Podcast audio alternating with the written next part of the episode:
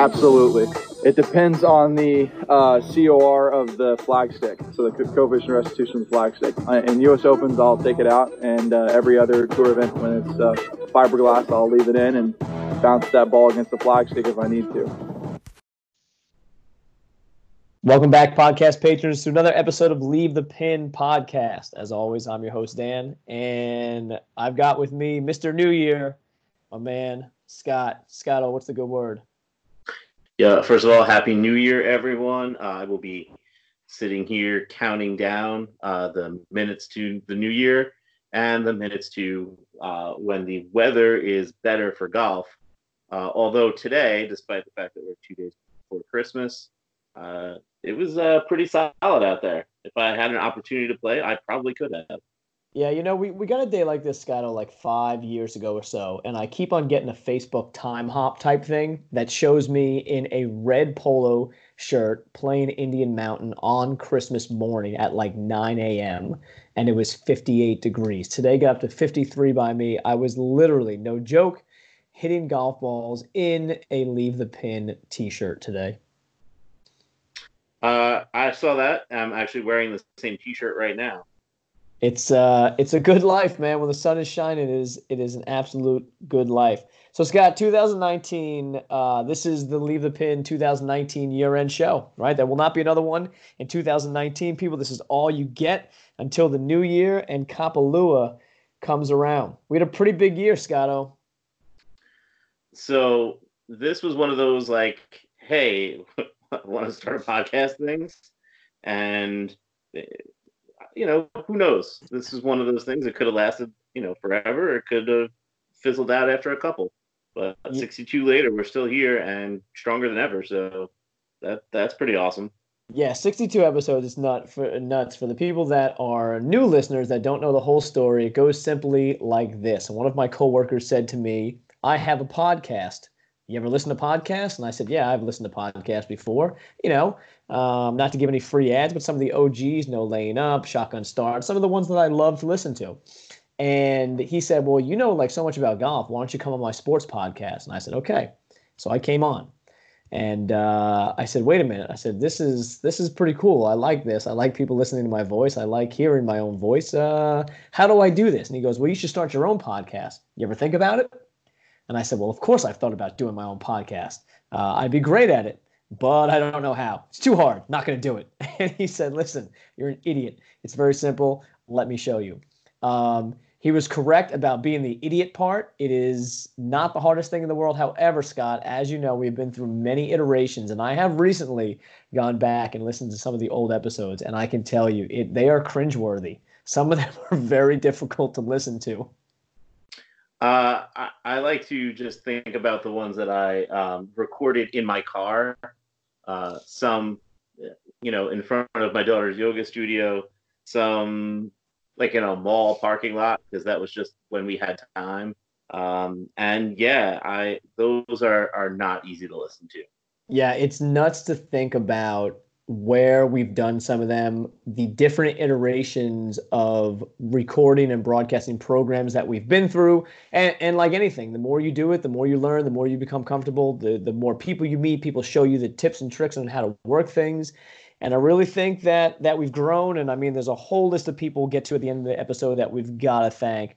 Uh, but most importantly, our sponsors, McEwen Golf and Boston Scott Golf. And I know that by the time you're listening to this, it's either Christmas Eve or Christmas Day. However, even though it might be past the time of when Santa drops everything off at your house, it's still a nice thing to treat the people in your life to some cool golf gear. And you can't go wrong with Boston Scott Golf or McEwen Golf. Check them both out online and on the internet. Scott, what are some of your big takeaways for you for the year, this golfing year? Uh, for me, so uh, like my personal golf game. Yeah. That what you're asking about? So yeah. So here's the deal. Uh, for uh, I'd say about three years, um, of three years, well, five years ago, and then for three years after that, I joined a private club. That club closed down. They actually went semi-private, but it got kind of crazy expensive for what it was, so I didn't join. That year I didn't play any golf. Then the last two years, I was a member at uh, another club, and decided this year I wasn't going to take a membership because it was I couldn't justify the expense. It was going to cost close to two hundred dollars a round, um, and that's if I played a lot and I wasn't going to be able to. So I barely played any golf.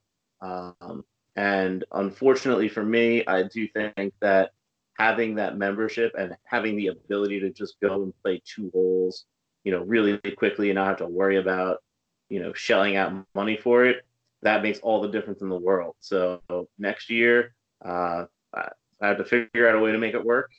Um, and even though it will be absurdly expensive, uh, I will be once again a private club golfer. Scotto getting back into the upper crust game of golf. Which in where I live is not easy. Um, it you really have to hunt around for a deal because you know, and if you've been listening long enough, we've talked about it. I live in New York, um, and I live in an area very close to Westchester, New York. So if you would like to uh, experience what it's like to be surrounded by any number of legendary golf courses that you have almost zero chance of playing on, uh, just come hang out with me for a little bit. I'll take you up for a ride. I'll show you Wingfoot. I'll show you Sleepy Hollow. I'll show you golf courses you didn't even know exist that have been around for almost 100 years. I think that no truer words have been spoken. I don't think there's many areas of the country that people can lay claim to that. I think of you. I think of people living out uh, east on the island. And then I think of people living in and around the Philadelphia suburban region. Those 3 mm-hmm. areas of the country literally are littered with top tier 100 courses. And like you mentioned, this is the greatest point, which I think people are completely blind to. The fact that there are courses out there that are better than the top 100 courses that you know the names of Pine Valley, Merion, you named it, Wingfoot, Sleepy Hollow, all those, right? There are courses better than those. But you know what? They don't want the publicity. They want to keep it to 150 members, 200 members. They want, you know, longevity members, lineage members that can only be entered through, you know, familial ties. There are courses out there that are like that that we will never know about, that people never know about. Um, because they don't open their doors to the Golf Digest or the Golf.com Raiders. They don't let the drive, chip, and putt kids in ever. They don't host the U.S. Opens or the top tier amateur tournaments in the Northeast. And they're numerous, Scotto, and you literally live uh, in the hotbed of one of them. Uh, absolutely. And and we drove up from Long Island yesterday, back and forth, and the top 100 courses in New York State that we passed on our trip. Um, well, I'm just looking at right now uh, a website that has a list of the top 100. We probably passed close to 10 of the top 20. Yeah, it's just it's a gluttonous amount. Yep, absolutely. So, but, but hey, but that's hey, that's very cool. Scotto's going to be pegging it a lot more and getting that handicap down, and uh, and we'll be doing a lot more leave the pin uh, events. You know, we did one at Black Bear Golf Club this year. Um, we did one. Where was that other one, Scotto? Uh, Van Cortlandt Park. Yeah, Van Cortlandt Park. I don't know why I blanked on that. And then uh, we just did one at Infinity Golf in Phillipsburg, which I planned on, had all intentions of going over the last two days, but it has been so nice here. I said, uh, not gonna do it. I'm gonna go outside and bang balls. And I'll tell you what, it's it's one of those times in the Northeast where you get to the point and you look and there's no snow, and you see the grass and it's not even that wet, and you hit some balls, you're like, ah, the turf feels a little bit hard. And then you go to try to put a tee in, and you can get about an inch maybe of the tee in the ground still. So you still got that bottom layer of kind of almost, you know, winter permafrost.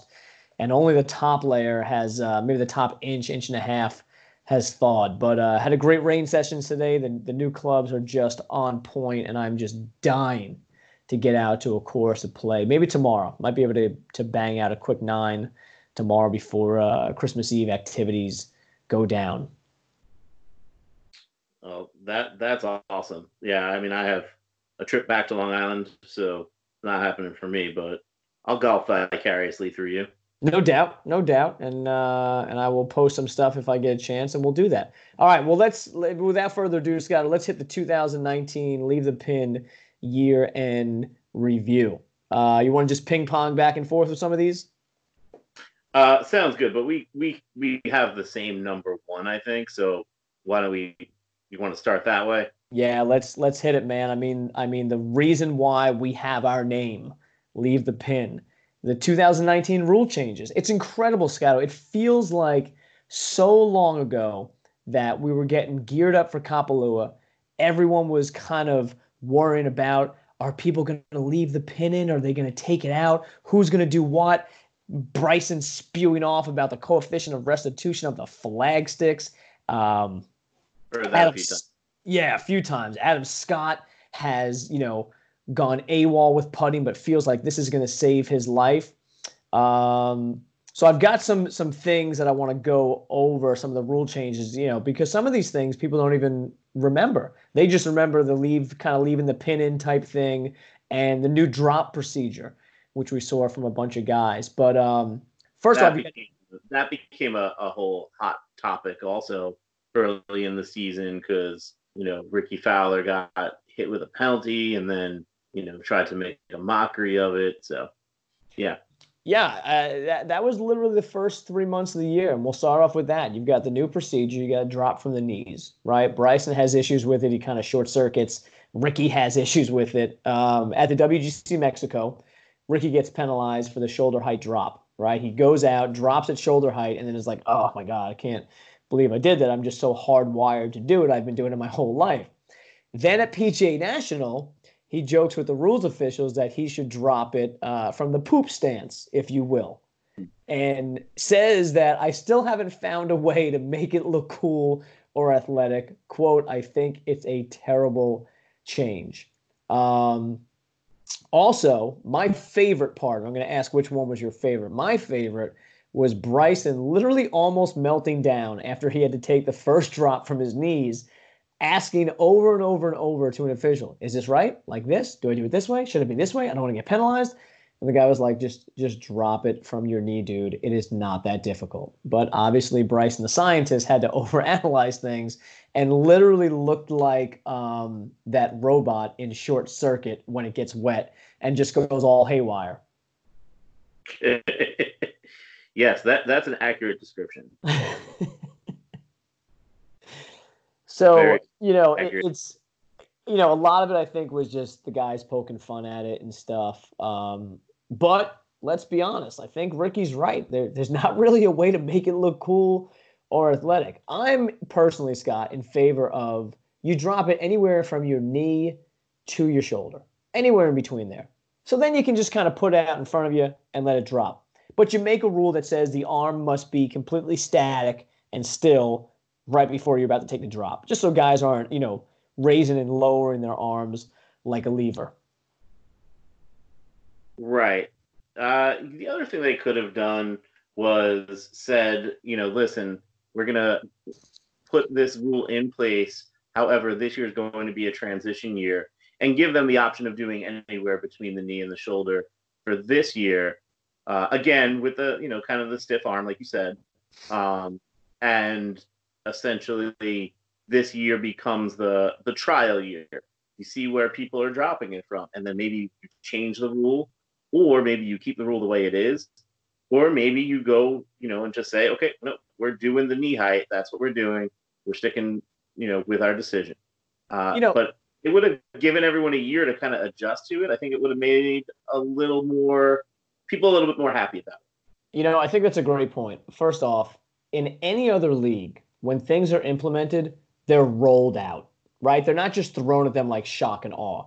So, take for example baseball nowadays. Everyone wants to move, or not everybody, but a lot of people want to move towards um, digitized or computerized strike zone, right? So they've done that in some minor league systems where they have an ump, but they also have the computerized strike zone.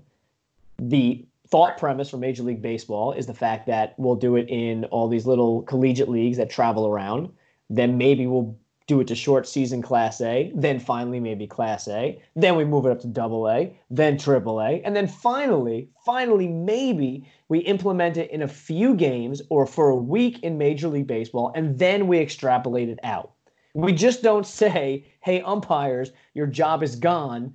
Um, we're sticking, you know, RoboCop back there." Right? But in turn, the PGA Tour literally said to the guys, "Hey, here are the rules changes get to know them because they're starting in January, which, you know, for a professional adult player across the spectrum, male, female, uh, LPGA, Latino America, Canadian, Mackenzie Tour, all those, right? It should be pretty easy. But I also empathize with these guys that have been playing this way for 20, 30 years. These girls that grew up dropping a certain way, having five minutes to look for a ball, all these things and then all of a sudden, we're just going to say to them, hey, in your first professional tournament, you know, you're out there with just yourself and your caddy, get it right, otherwise you're penalized. Yeah, that that like I said, that's the thing that doesn't make sense to me because they, especially for the, the professionals, have been doing this forever. Like that's the way they've done it. So, like you said, they're just hardwired to do it a certain way. Why why go you know completely change up things that they've been doing since they were little kids. Right. Um, some of the other penalties, uh, penalties, sorry, some of the other rule changes we have are we have no penalty now for accidentally moving a ball during a search. So coming up this week, we have Kapalua. Let's rewind to Kapalua 2019. And Webb Simpson is looking for his ball short of the fifth green on Saturday, it was. And he steps on this big clump of grass and poof, his ball pops out. Right? back in the day, he would have gotten a penalty for that, for accidentally moving it. No penalty this year. So that's a good one. I mean, that's a common sense rule that's out there. Another good common sense rule they implemented finally, and I'm sure DJ is more than happy over this, but the no penalty for accidentally moving a ball on a putting green. Now, two years ago, Poulter was penalized for this and went on a crazy Instagram rant, which I wish I would have saved at the time because it was one of his best ever. And then DJ, most famously, 2016 U.S. Open in Oakmont. Obviously, we know that that was the infamous DJ penalty of did he, did he not have a penalty? Are they going to tell him? When are they going to tell him? And eventually, DJ wins over Furyk and Shane, you know, Shane Lowry by three shots. So it didn't ever become anything that um, lost in the championship, a la Whistling Straits. Right. Right. So those those are those are two that I think are kind of common sense rules because look, if you've ever looked at the rule book, you know, it's like come on with some of these things. I mean, can't we simplify it for the modern age? Can't we turn four pages of nonsense into a paragraph? Uh, and I get in some cases why they need to make things a, a little complicated, but especially for the average golfer, to have to to walk around essentially with a, a rule book in your pocket to you know play a, a competitive match at your club or something like that like that's just silly. And i, I do feel like the the pga tour they, they have rules officials around there really should almost be if, there's going to be a situation there should be someone there who uh, whose job is basically hey you know, did you did you mean to move that ball or did that just happen by accident? Oh, it, it was an accident. Okay, put it back where it was. Let's just move on. Yeah, and you'd hope most guys would be honest with it, unless they're you know Patrick Reed. Um, one of the rules that I love is looking for the ball for five minutes has now been cut down to three minutes. I think that's brilliant. Um, let's be honest, at a professional event, if you can't find your ball in three minutes, odds are you're not going to find it in five. And let you know, let's be serious. How many guys have or girls have actually lost their balls at tour events? I mean, especially on the PGA tour when the fairways are lined with people. I get it. Some of the early morning groups, some of the LPGA events, the Korn Ferry Tour events, you might be the only person on a hole. But for the most part, if it can save, you know, people say, well, it's only two minutes. Yeah, I get it. But you don't you don't people don't get the butterfly effect in a tournament, right? It takes that group ahead two minutes more to look for it. The group on the tee is waiting that much longer. It just backs everything up on the course. So anything that they can do to get these people moving faster, I'm for. Right, and there's plenty of volunteers and things like that. Even even at some of those, uh, the Korn Ferry and the LPGA, you know, there's less spectators, but there's definitely plenty of people around. Just you know, move, look for the ball. It's not there. Drop one, retee, whatever, move on. Right. Um, one of the ones that I know that you and I in the DSGA, the Dan Scott Golf Association, which for the most part is a common sense rules um, scenario when they're applicable. This is this is something that we've always done, which is repair of almost all damage on putting green, spike marks, et cetera, et cetera. You're allowed to tap down. Now Bryson had an interesting quote Bryson says that I see a lot of guys when no one's looking tapping down everything and making a little depression in areas that make it easier to putt through. Now I'm not going to lie, Scott. If I'm out and I paid 150 bucks, 75 bucks, whatever for a course, okay, and I've got a birdie putt, I've got a par putt of five, six, ten feet, let's say, and there's a spike mark in the way or something there, guess what? I'm tapping that down and I'm fixing it. And I think most people are like you and I in that situation, especially when we pay for the golf. So having a, a, professional player being allowed to tap down a spike mark, I have zero problem with this rule. I actually applaud this rule. This is the one other ones I think they got perfectly correct. Yeah, you, you shouldn't be penalized for that situation. You should have the opportunity to play the course as it's meant to be played, not as it happens to be played because there happens to be a spike mark on the you know huge putting surface that you're you know you hit your ball to. Right. Like how many times have we played when the group in front of us has some enormous walrus that twist their feet around the cup and, and leaves all these raised marks. And for all of those enormous walruses out there that listen, look, we love you, but just tread a little bit lighter when you're picking your ball up around the cup. I mean, that's one of the most annoying things in the world. That and I think sunflower seeds on the green. Uh, sunflower seeds is worse. I'm, I'm just gonna put that out there. Okay, I I think the spike marks are because it does more damage, but the the I'll oh, agree. But, I'll agree oh, yeah, that yeah, in terms of of what I want to deal with, it's that because that that is something that theoretically I could remove but then I have to touch someone's, you know, saliva soaked sunflower seeds. Yeah, well, it's just it's just a, a complete common courtesy thing. Like when people drop cigar ashes all over the green. I mean, yep. like, is it that difficult to put the cigar down on the fringe or the collar outside of it? I, it's not. I mean, I know that, you know. Um, but regardless, um, so we have our name right? Leave the pin podcast. Well, you know, for people that don't know, we started off as leave the pin in, and then we thought pin and in were a little bit redundant, and LTP sounds cooler than LTPI.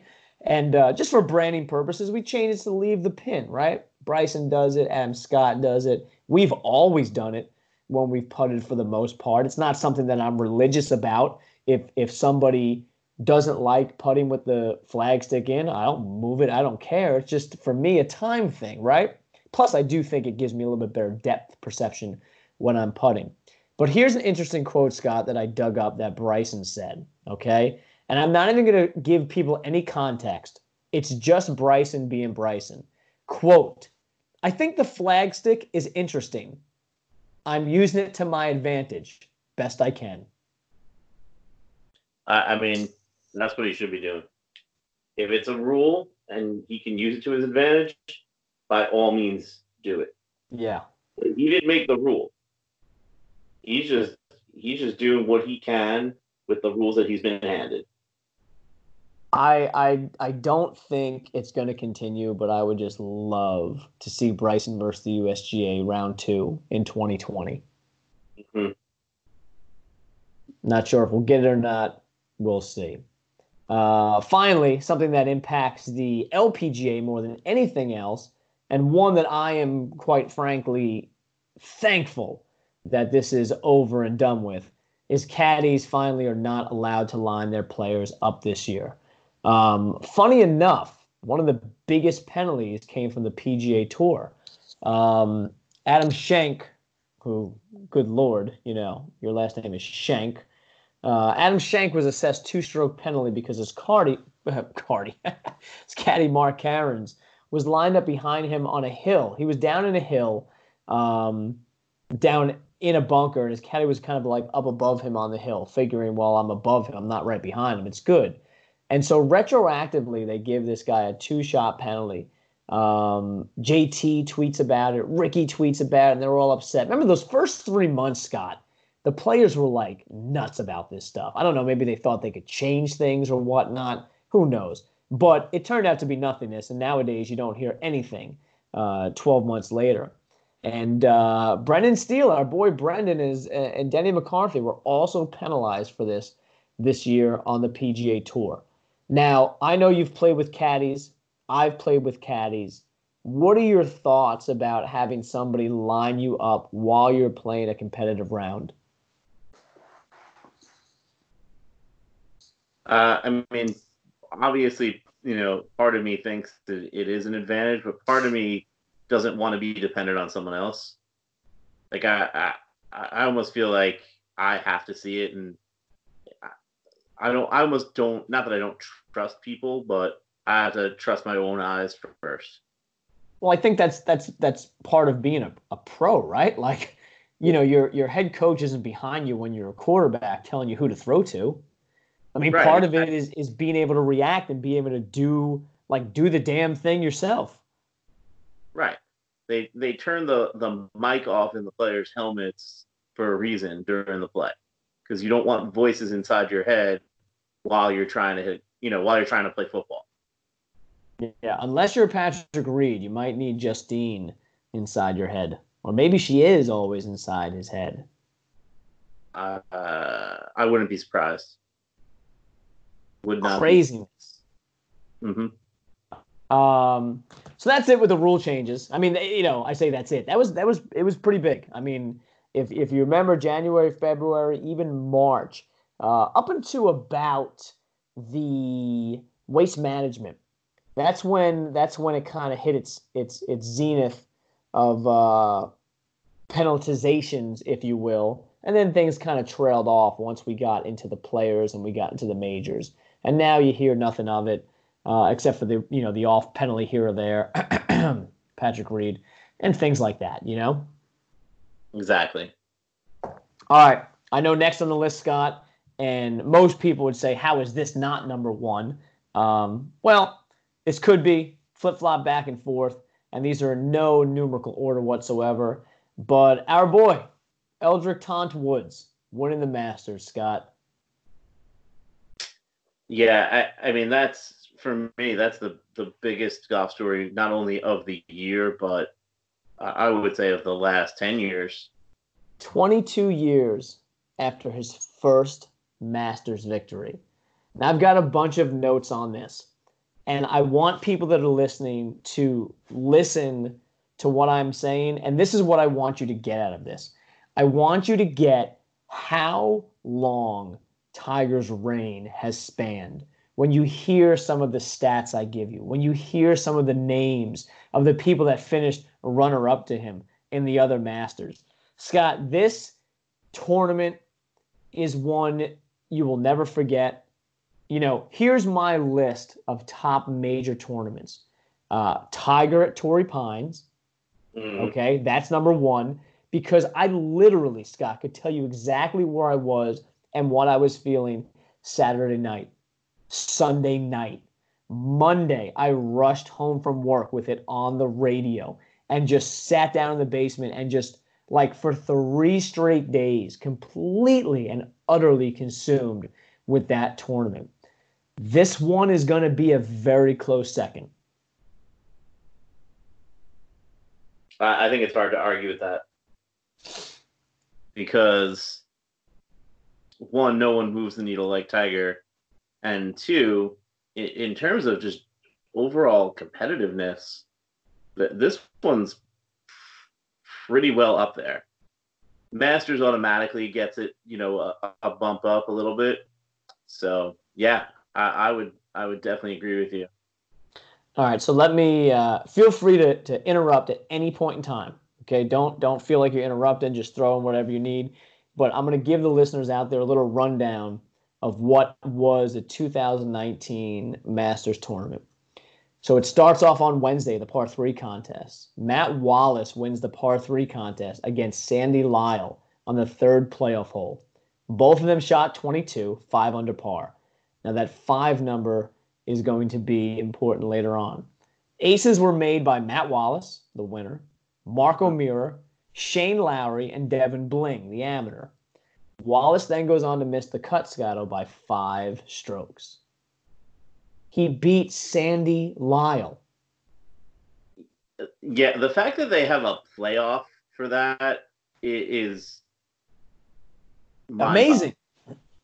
Why why wouldn't they just split it and just be like, all right, co co champions, Sandy no. Lyle, Wallace.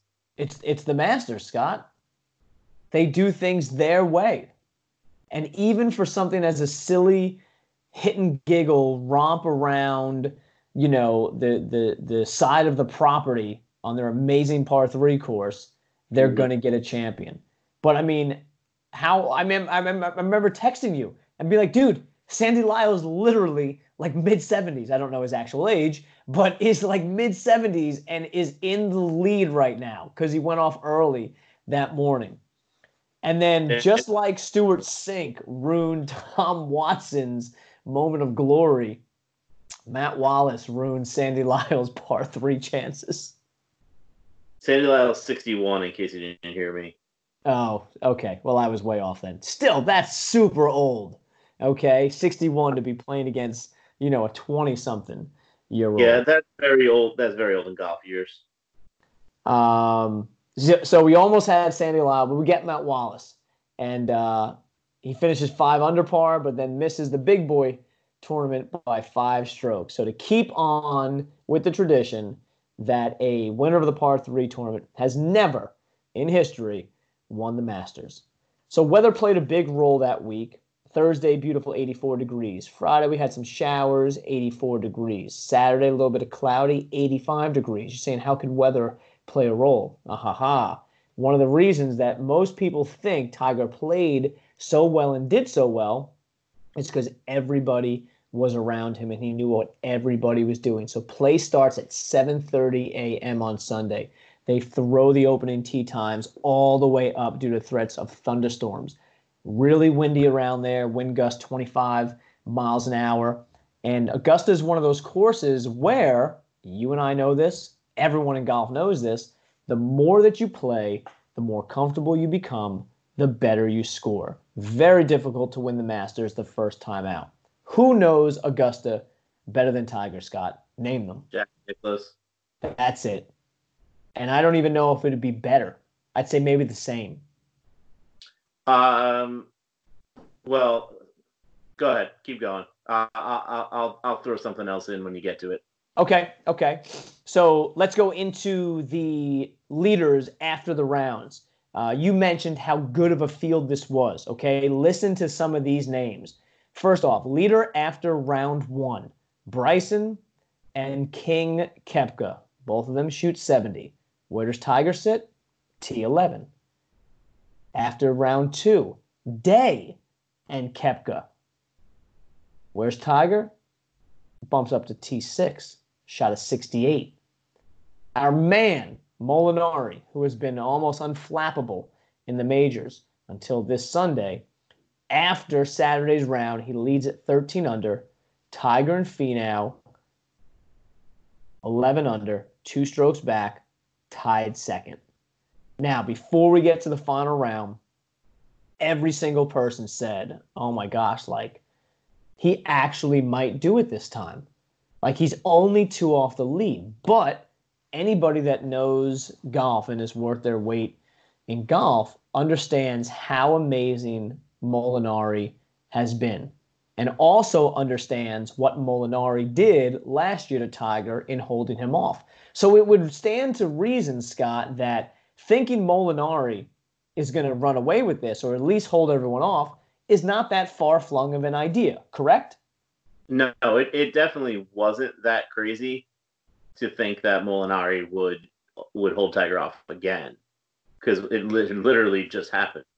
Right, and and Like, was he going to Y.E. Yang him again? Who knows? But Sunday was literally must watch TV.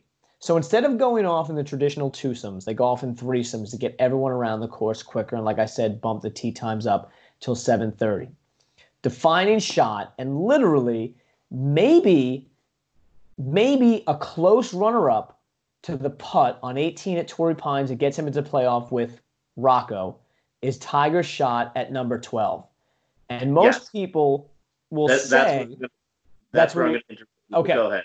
All right. So most people would say, well, I don't know if that's a defining shot. It was kind of boring. But I think the boringness of it was its brilliance. So Molinari rinses his tee shot, right? We're, we're talking number 12 here, Golden Bell, 155 yard hole. Like nothing more than an eight iron for these guys, and for the most part, a nine iron. But Molinari rinses his shot, and Tiger sees both guys miss. So the whole traditional Sunday placement is far right, okay? And the slope up front brings the water into play. To the left of that is the bunker, and the safe play would be hit to the middle of the green, hit to the bunker, two putt. I think Tiger playing in the threesome.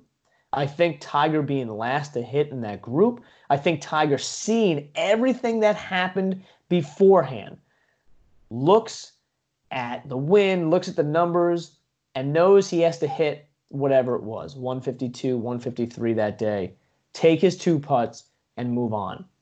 That's boring. But the yeah. amount of analytical calculation that needs to go into that at that point in time when your mind might be spinning, knowing that 22 years after you won your first Masters, that knowing 10 years after your last major ever, coming back from addiction, coming back from everything. I can only imagine what's happening in his mind in those 30 to 40 seconds that he's trying to decide exactly what to do. And him and LaCava are, are sitting there and going over the strategy.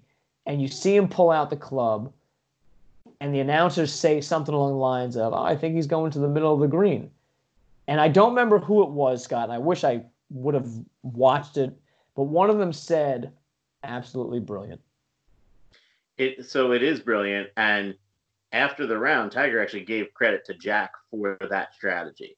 Just that's Jack's strategy. Just hit it between the bunkers, get your par, and move on. And so many times, that's where it turns around for people. Um, and it, there's people for whom the tournament is seemingly won I'm looking at you, Jordan Spieth, uh, who pop it in the water and that's it for them.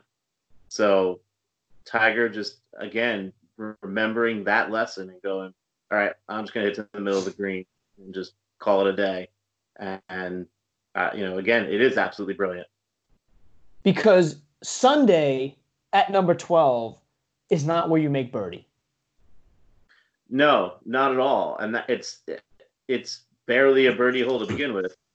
And with that pin placement that they have on Sunday, it's definitely not. I think the brilliance of that hole and, and, and take away the beauty, take away the, the blooming azaleas, take away Hogan's Bridge, Snead's Bridge, take all that stuff out of the equation. Take away Rae's Creek. Um, take away the fact that you can see the 11th green and the 13th tee box from it, and, and the fact that it's probably my most favorite spot on the course. Take all that away. And the brilliance of that hole is the fact that it plays to a pro golfer's sense of egotism, right? A pro golfer will tell you, I've never hit a bad shot. Like, never. Because the second that they let that doubt creep in their head, they understand that it's there permanently and you're never going to erase it. It's scar tissue, right? It's like when you and I putt, we leave putts short most of the time. Why? I'm not going to lie. I'm scared of the ball going three feet past I'm scared of having a three footer. But watch a kid putt. A kid doesn't care. A kid will ram it 12 feet by. Because what's the worst thing that happens is you have another another putt. Well, I'll just go and make that putt. And that's what most of the tour players do. They say, I got a nine iron, I got an eight iron in my hands. I could dunk this if I wanted to. And it plays into the sense of egotism. And and a lot of these guys just can't pull off that that touch shot. Jordan Spieth did it. Then Jordan Spieth chunked it again into the water. I mean, Molinari did it. Sergio's done it there. Um, it's it's it's a brilliant hole. It's a brilliant course, and I think that strategy gets overlooked. And I love the fact that Tiger spoke about it at the end. Yep. So Tiger wins at 13 under, one stroke over DJ, Brooks, and Xander Schauffele. Like that's a murderer's row of people in second place.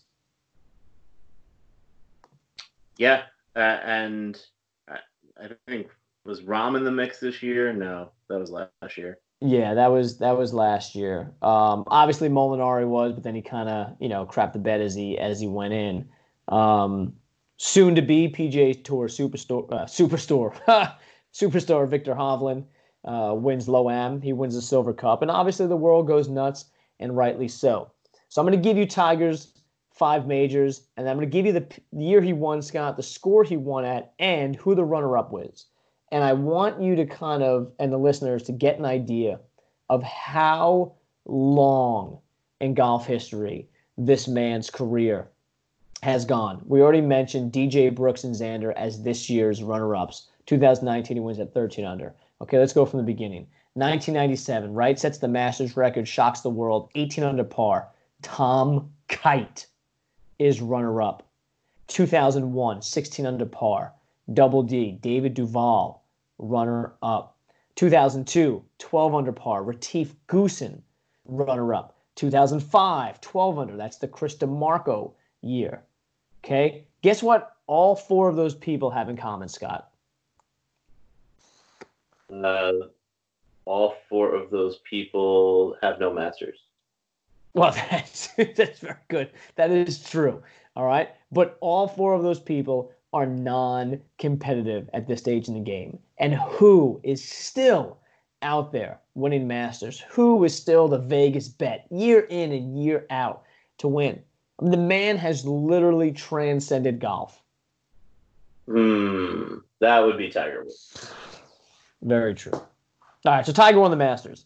Uh, here's one of my favorite ones, Scott, because the man is a petulant child. Um, he unfortunately has a Masters jacket. Um, he has also spit in cups. He has gone on campaigns of kissing babies and and helping old women across the street to try to repair his name. It's Mr. Sergio Garcia. Uh, we remember him scissor kicking up the fairway at the PGA when he was beat by who? Uh, that would be Tiger Woods, probably. Correct. So at the Saudi International this year, one of the fun, well, I, I God, I apologize, people, not a funny story, moronic stories, was Sergio destroying the greens. Uh, the final round, dude's 39 years old, right? Has a child, DQ'd in Saudi after accepting half a mil to play there after numerous groups complained of the condition of the greens. What what blows my mind is there's no video of this whatsoever. However, what did surface in the same round was video of him destroying a sand trap. Uh, yeah, that's not a good look there, Sergio. Just, just, yeah. and I think I said this when we talked about it originally. You have to check yourself a little bit. Like, first of all, you know, it's one thing to to have a temper tantrum, but when you're doing things that affect competition and you're affecting other people, then there's just something wrong with that. Like, you really need to maybe get yourself some help. I just don't know where he gets off thinking that I can do this, but no one else can. Because he's so emotional. Imagine someone doing that before his group. Right? Like it's just it's freak nuts. out. That, that's the thing. He he would freak out. He he would definitely be upset about it. Yeah, it, it I, I can't condone it. I can't justify. I can't. I I used to. Not that I was a fan of his, but I didn't mind him. Right? To me, he was just background noise. He was white noise. He was nothingness. Now he's in, uh, you know, this the the same boat to me as as what John Daly has become to me. You know, I used to like John Daly. Um, but after the you know his nonsense of his knee and all this BS and the fact that he just continually destroys himself, like I can't get on board with that at all. And I definitely cannot get on board with Sergio. I my biggest thing with this Scott is how is there no video evidence of it? Somebody out there has to have it and nothing has surfaced. I guess in Saudi Arabia you can kind of understand them covering things up but right. it seems it seems like the European tour is just like, hey, this is one of our golden children. Um, he can't do any wrong. Yeah, we DQ'd him, but we can't show you why. Right. I, the other thing is, I mean, it's Saudi Arabia, so maybe the Euro Tour didn't send all of their uh, video equipment over. So maybe there's a possibility that they weren't filming Sergio while this was happening. I'm inclined to think they just buried it, but yeah, I mean that's that's probably the more rational point that you're making. You know, who knows? He could have been so far out of it that he was off well before anybody in the final rounds. And quite honestly, they probably only had cameras set up on the few holes and then had maybe one or two roving cameras on, you know, the people closest to the to the top of the leaderboard. Right. It, and if it's the PGA Tour, there's a good chance it's going to be on camera. But Euro Tour in Saudi Arabia, mm, nah, maybe not. Yeah, and and to make it worse is the fact that when he does this stuff, all it does is let people go into his past history and bring up some of the other things, right? Like his racist co- comments about Tiger and fried chicken at the Masters, uh, when he spit in the cup um, and then went and said, "No, I didn't really spit, and I was just like, Puh. and that's not like spitting in the cup. Like I didn't mean to spit in the cup, but I spit in the cup. It's like the Rick James, uh, Eddie, Mur- uh, Charlie Murphy skit on yeah. Chappelle, right? He's like, Nah, why, why would someone in my you know position put my feet and put mud all over his couch? I didn't. His couch. It wasn't me. Why would I do something like that? Yeah, I remember doing that to his couch. Yeah, exactly. Exactly. So, and then obviously he destroys the bunker at, at the at the same event. You know, uh, yep. why don't we why don't we move on from one moron uh, to another moron? Uh, one of the funniest texts that you sent me was this actually happened this year. Mr. Kuchar not paying El Tucan. We're not going to beat this again. Um, like Kuchar should have got beaten for doing it, but uh, the story goes really quickly for the people that don't remember. I don't know how you can't. Is that at Mayakoba, Kuchar wins and pays his caddy five thousand dollars after winning 1.2 million that week. Um, it turned into such a social media fiasco that even Kuchar's grandmother called him and says she was upset about hearing about it on the news. He ends up giving him 50K. Um, we talked about this in a prior episode back when it happened. And I think the biggest thing that came out of this, Scott, is how out of touch Kuchar probably is with what regular things cost. Exactly, and and all these people, everything's handed to them. You and I have been, you know, behind the scenes at professional golf tournaments. We know what is provided at, at I mean, to players just food wise and that's you know pretty much anything they could possibly want is, is given to them. There's people there to help them with tickets, you know, for plane plane tickets. People there to help them with transportation back and forth to the course. People there to provide them with, you know, hotel recommendations and to take care of those arrangements for them. Take that and amplify it by you know, you know to Kuchar, who's absurdly wealthy he has no idea what regular people pay for things. So, and just the, the absolute complete out of touchness of just writing the guy a check for 5,000 bucks and thinking that's cool, that that's a lot of money for, uh, you know, people there. Uh, come on. R- write the guy a check. Yeah, I mean, and, uh, you know, the fact that it had to go like to his agent, and then all these stories came out about him. And then, the, you know, what's funny is it really did crack the facade of what people thought Kuchar was. Everyone thought he was going around smiling, uh, cheerio, good day. Oh, gosh, golly, that shot was a stinkeroo. Like, that's what everyone thought Kuchar was. And now they realize, like, okay, hey, man, he's just a dick. Like, you know, that, that's who he really right. is. Exactly. It's like you know, it's it's the old montage of, uh, or the old adage, excuse me, of you know, never meet your idols, right? Because it's it's easier to idolize somebody from far away than to see all their flaws and imperfections up close. Right.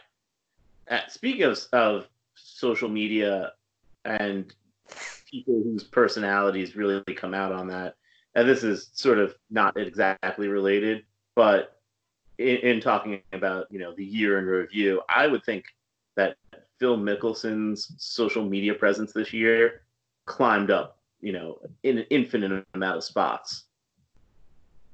I, I want to ask you a question. I've, I got I got a few theories about this. I want to ask you an honest question. I know you're a big Phil fan.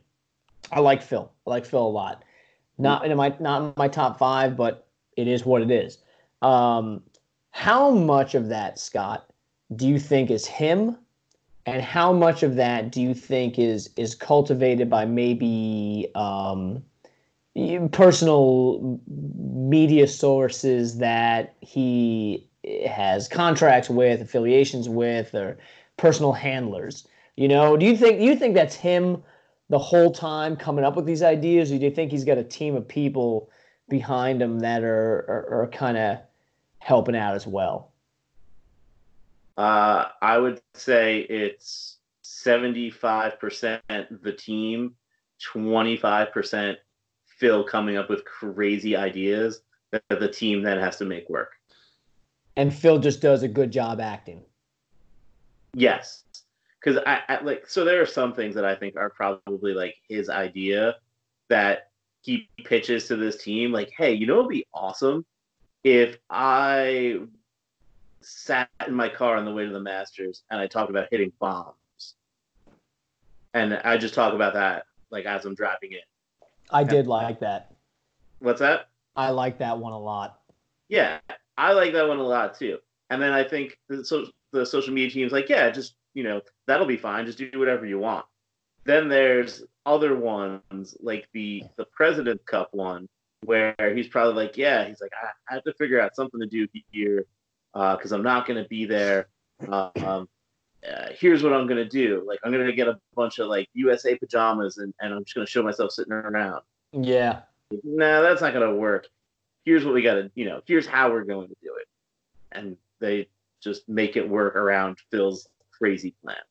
Uh, you know, I, part of me loves them and they're funny. Now I'm not gonna lie, like the Phil Fireside chats, I don't sit and watch those at all. Um, but it's too it's too polished for me. It's too mainstream TV. It's too ABC, NBC like. You know, I, I definitely like things that revolve around the outer edges of golf instead of being that finely polished diamond. You know, I, I kind of like a little bit scruffy around the edges. I, I prefer the tour pros who you know it's them videoing themselves.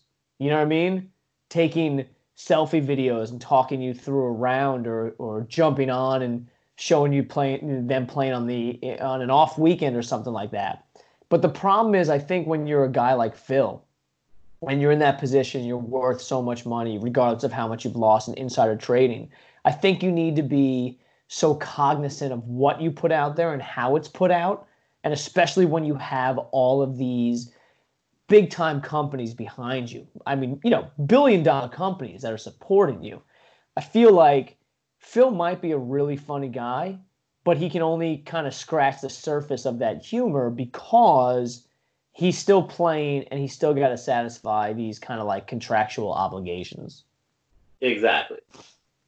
And that's the thing. So I think what what I'm trying to say is that he almost has like that like the you know I think it was Charlie Sheen who had like a guy who he would give his phone to before he sent out a tweet. you know, like the the guy who would you know be responsible to tell him not to hit send. I think yeah, well, you know that it's funny you mention that because remember when Charlie Sheen went off the deep end? He was talking about like tiger's blood and all this stuff, man. I'm like reborn. In the beginning, when it was him, it was fantastic. And then what happened? Sponsors got involved, right? Handlers got involved, and then it just jumped the shark.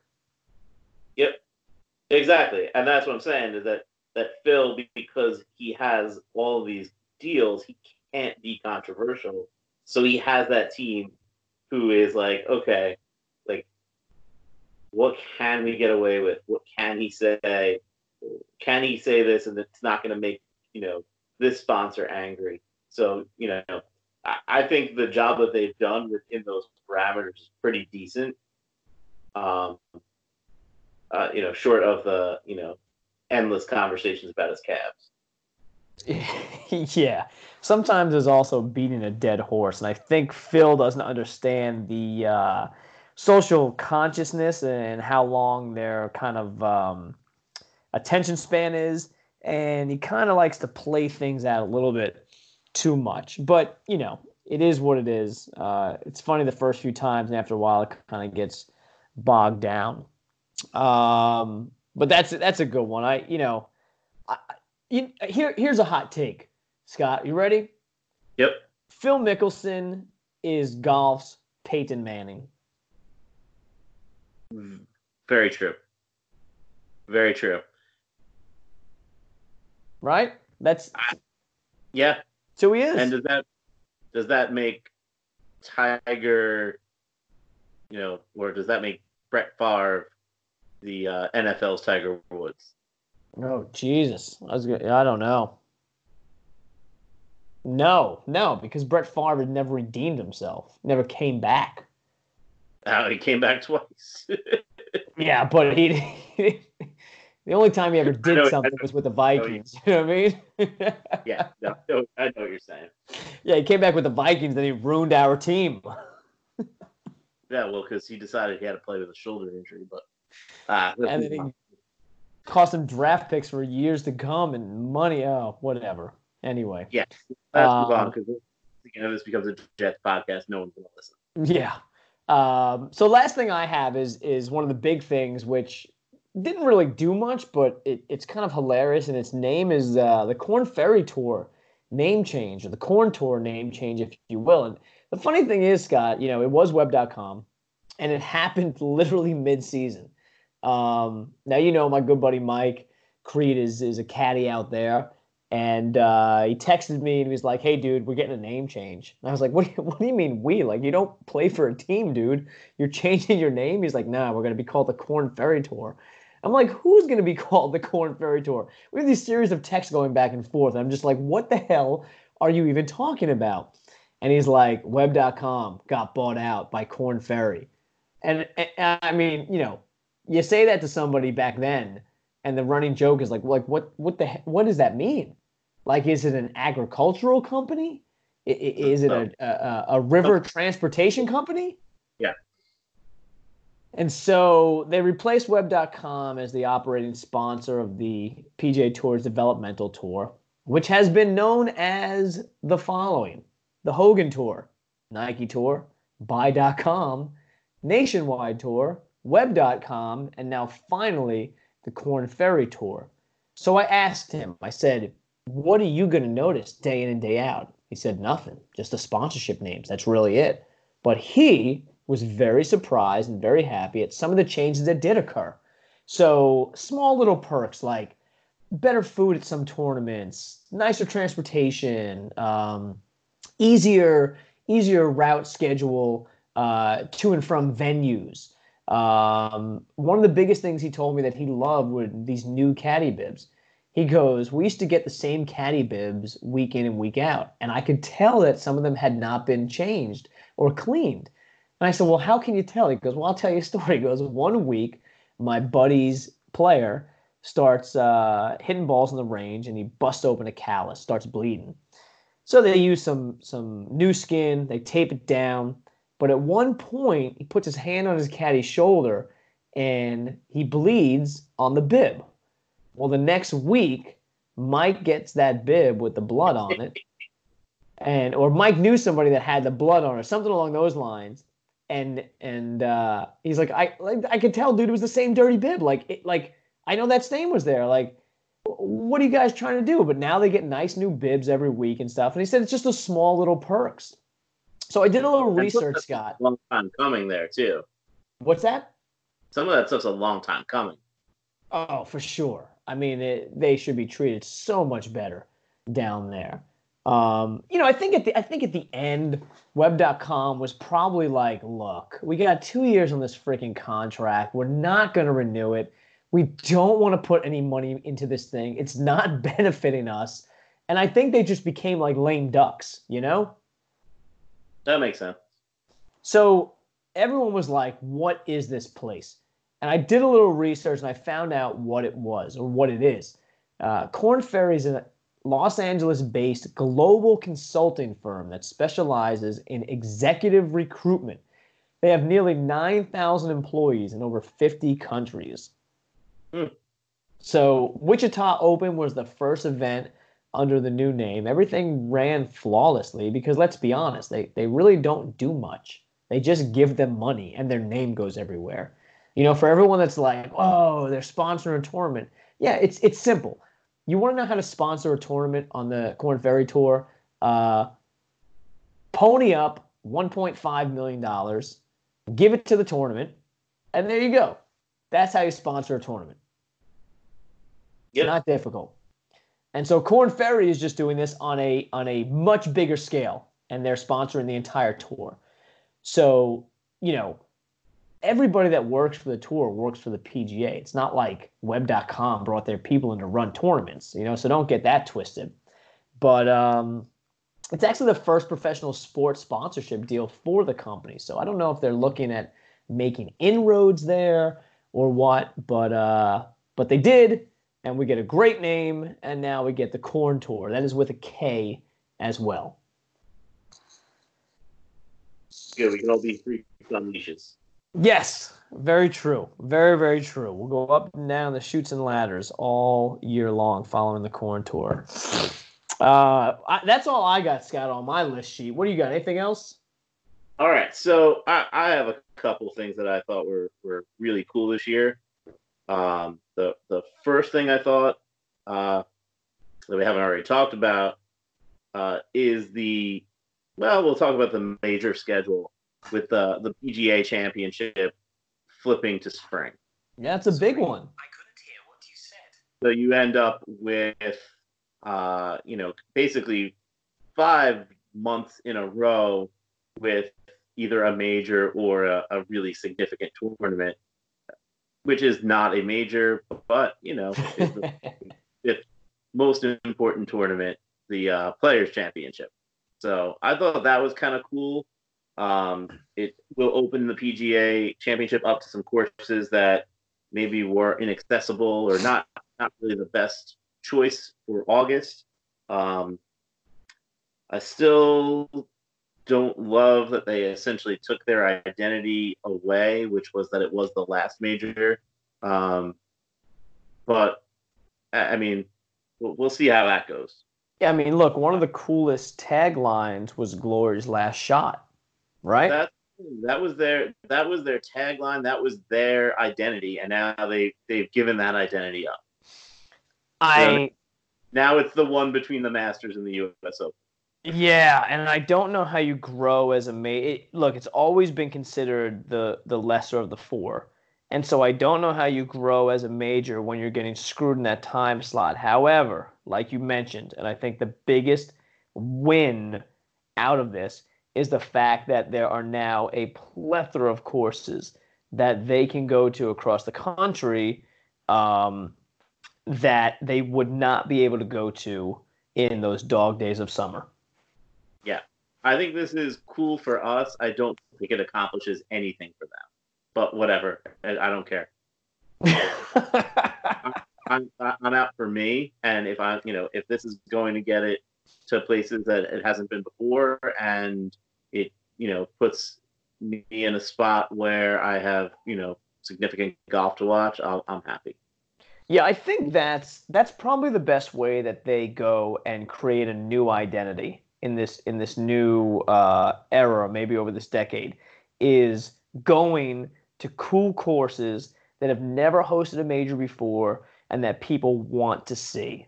You know, and that becomes their identity. Like, oh my gosh, where's the PGA going to go next? Right, right. And and it should be places that are not part of regular rotations for things. And I thought it was really cool that they were Bethpage this year. That was a deal that was done before the schedule change. Um, and Bethpage obviously being literally, you know, our, our childhood backyard. Uh, that was cool to see. It's cool to be there. Um, but in all honesty, I, I, they don't need to go back there. You know, to, to make me happy, they do not need to go back there. Right. They there. The U.S. Open was there.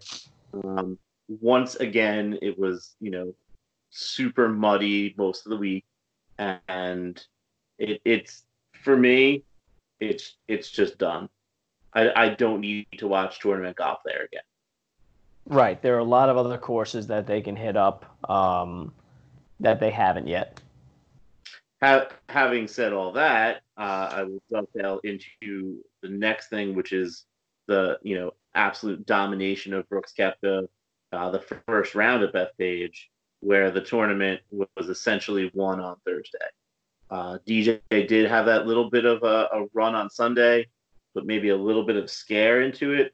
But you know, ultimately, you know, Koepka too strong to uh, to lose that one. So, thought that one was pretty cool. The round of the year, in your opinion?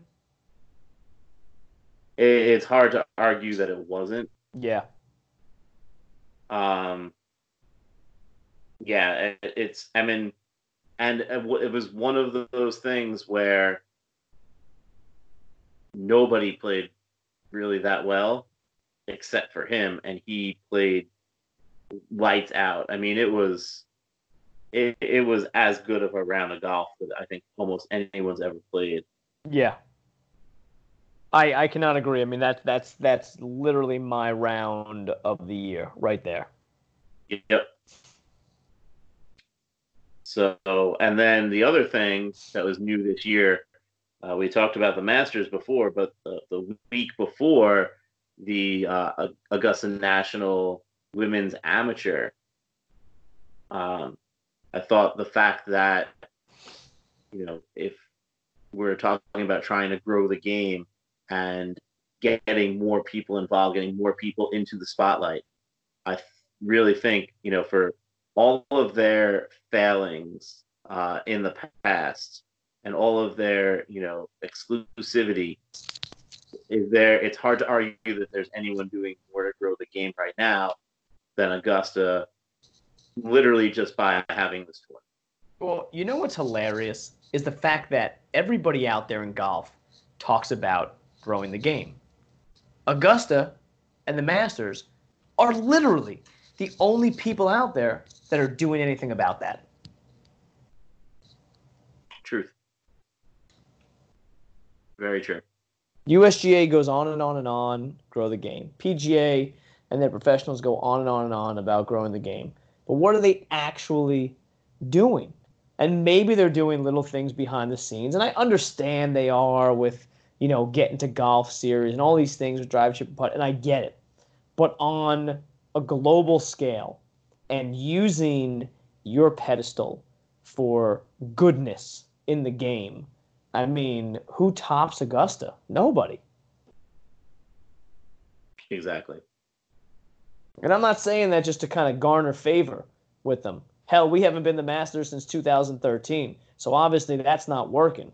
I mean, they realistically are the ones that are pushing the barriers and, and, and pushing the envelope, which is nuts considering that as as recent as 15 20 years ago they were the ones trying to keep the envelope sealed truth crazy times exactly that's that, i mean that's pretty much it and tiger obviously that that's my my big one yeah and tiger and Tiger. That's kind of the story of the year, wasn't it? Exactly. So I think we leave it at that. All right, cool. I want to do some thank yous real quick, Scotto. Um, and if you're out there and you're listening and you're new, uh, I just got a message from B Matt Yeah on Instagram that told me, hey man, just listening to you guys for the first time. Got through you through uh, Keystone Golf Collective. So uh, big shout out there. Appreciate. And I just messaged him back. I said, hey man, I said we're uh, actually recording our year end podcast right now, so I'm gonna give him a thanks. But if you're new to the program, okay and this is our last one of the year. So you got you got a few days before we hit up Kapalua and all that stuff. Go back into the archives. Okay, look at who we've had on the show. Check out some of the other episodes. All right, do yourself a favor. You're gonna have some downtime after the holidays. Wind down a little bit after you're done stuffing yourself and eating everything in sight and opening tons of presents. You know, once you've got some downtime, slap the headphones in, pop it in your car wherever you listen, and uh, go to town on some of these back episodes. So some of the people that I want to thank are people we've had on, and any of these names interest you, go back into the archives and check out the pods with them. I want to thank Mike Creed and Dan Urban, web dot, jeez, web.com. Yeah, sure. KFT, Korn Ferry Tour, Caddies. Um, I want to thank Peyton Mullane, Brian Mogg plays on Latino America Tour, Tiff Joh and Jane Park of the LPGA Tour, Byron Meth, another Korn Ferry Tour guy. Uh, Stephen Chris over at Boston Scott Golf, one of our great sponsors. Nick Biondi, who's out there trying to grind on PGA Tour Latino America and is hitting up Q School soon. He's going to be on the pod, uh, solo pod with just him. I want to thank Ben from some guys' backyard. They did some great things out there in mm-hmm. Kansas. Mm. Tadd Fujikawa from Hawaii. Kyle from Knock Stiff Golf from Alaska.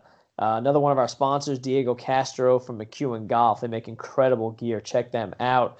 Um, a man from the ATL, Dougie Bernard of the Golf Clam. Um, New England's finest, John Panoni of Spargo Golf. Max Arden, the Putter Kid. Uh, Bridget Whelan, my man Collin Morikawa, who even though he does not leave the pin in, we still love you. Jason Gore, the big man, for giving us our start and holding it down for the USGA. Uh, Doug from Mulligan's Golf, Steve Ime, who was on the Korn Ferry Tour last year, is out grinding on the mini tours now. Cutter and Buck Clothing Company, Joe Greiner, who's Max Homa's caddy, had him on the day after Max Homa won the Wells Fargo. And then finally, Haley Moore, the University of Arizona national champion, who made her way out onto the LPGA Tour this year. Scott, I would be remiss if I did not thank my wife and kids for supporting this, and then more so you for having the other hand in this podcast? Uh, did you talk about? Uh, you mentioned Tyler and and Dan as well. No, not yet. I was going to save them for the end. Oh, beautiful.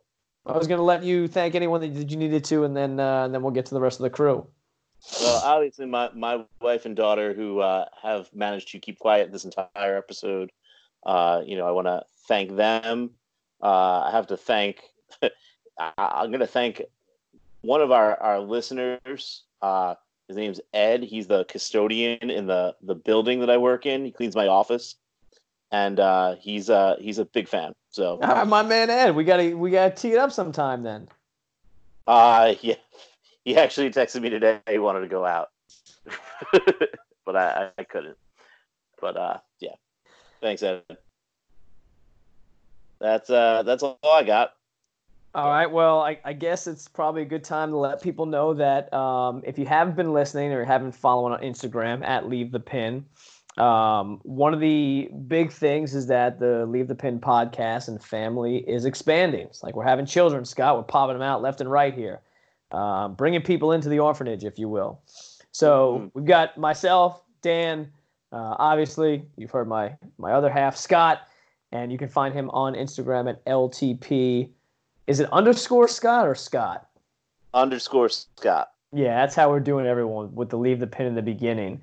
Um, Tyler, the creator, everyone knows him from doing our digital designs and all of our t-shirts, which are up at bonfire.com. Also, link in our bio on Instagram. Tyler is LTP underscore creator. Uh, we've got our buddy Dan from Train on Main who's working on his account. And uh, Dan's been with us from the beginning, from kind of sponsoring to hanging out and now uh, a part of the show. And then our newest, uh, Leave the Pin compadre, friend of the pod, who's going to be with us, our West Coast correspondent, Derek, and you people all know him as Golfing with Dad, and he's now also at LTP underscore golfing with dad. So you can check him out there. He's going to be doing a ton of our West Coast tournaments for things that we can't get out to. We're going to have him on the pod. And uh, 2020 shaping up to be a, a pretty damn big year, Scott. Exactly. We have a West Coast correspondent. That's pretty crazy. Yeah, you know, you know, when uh, back in the day, when rappers from the East Coast were killing rappers from the West Coast and vice versa, you would think that a day like this might never exist. Uh, but we have come to terms with our brothers to the left of us, and uh, we have found peace, Scott, and we have found peace amongst golf. Well, that's a beautiful thing, and golf will always bring people together. And golf will never die. Hopefully not. What's your favorite rapper, then, what, Mike? Then we're gonna have to talk about the Jets. and Scotto, nobody wants that hey man, listen, have a great Christmas, have a great New Year's, and uh, I guess we'll do this again when Kapalua comes around, huh? Exactly, exactly. Back at you. All right, people. So either get busy golfing or get busy dying. Happy New Year.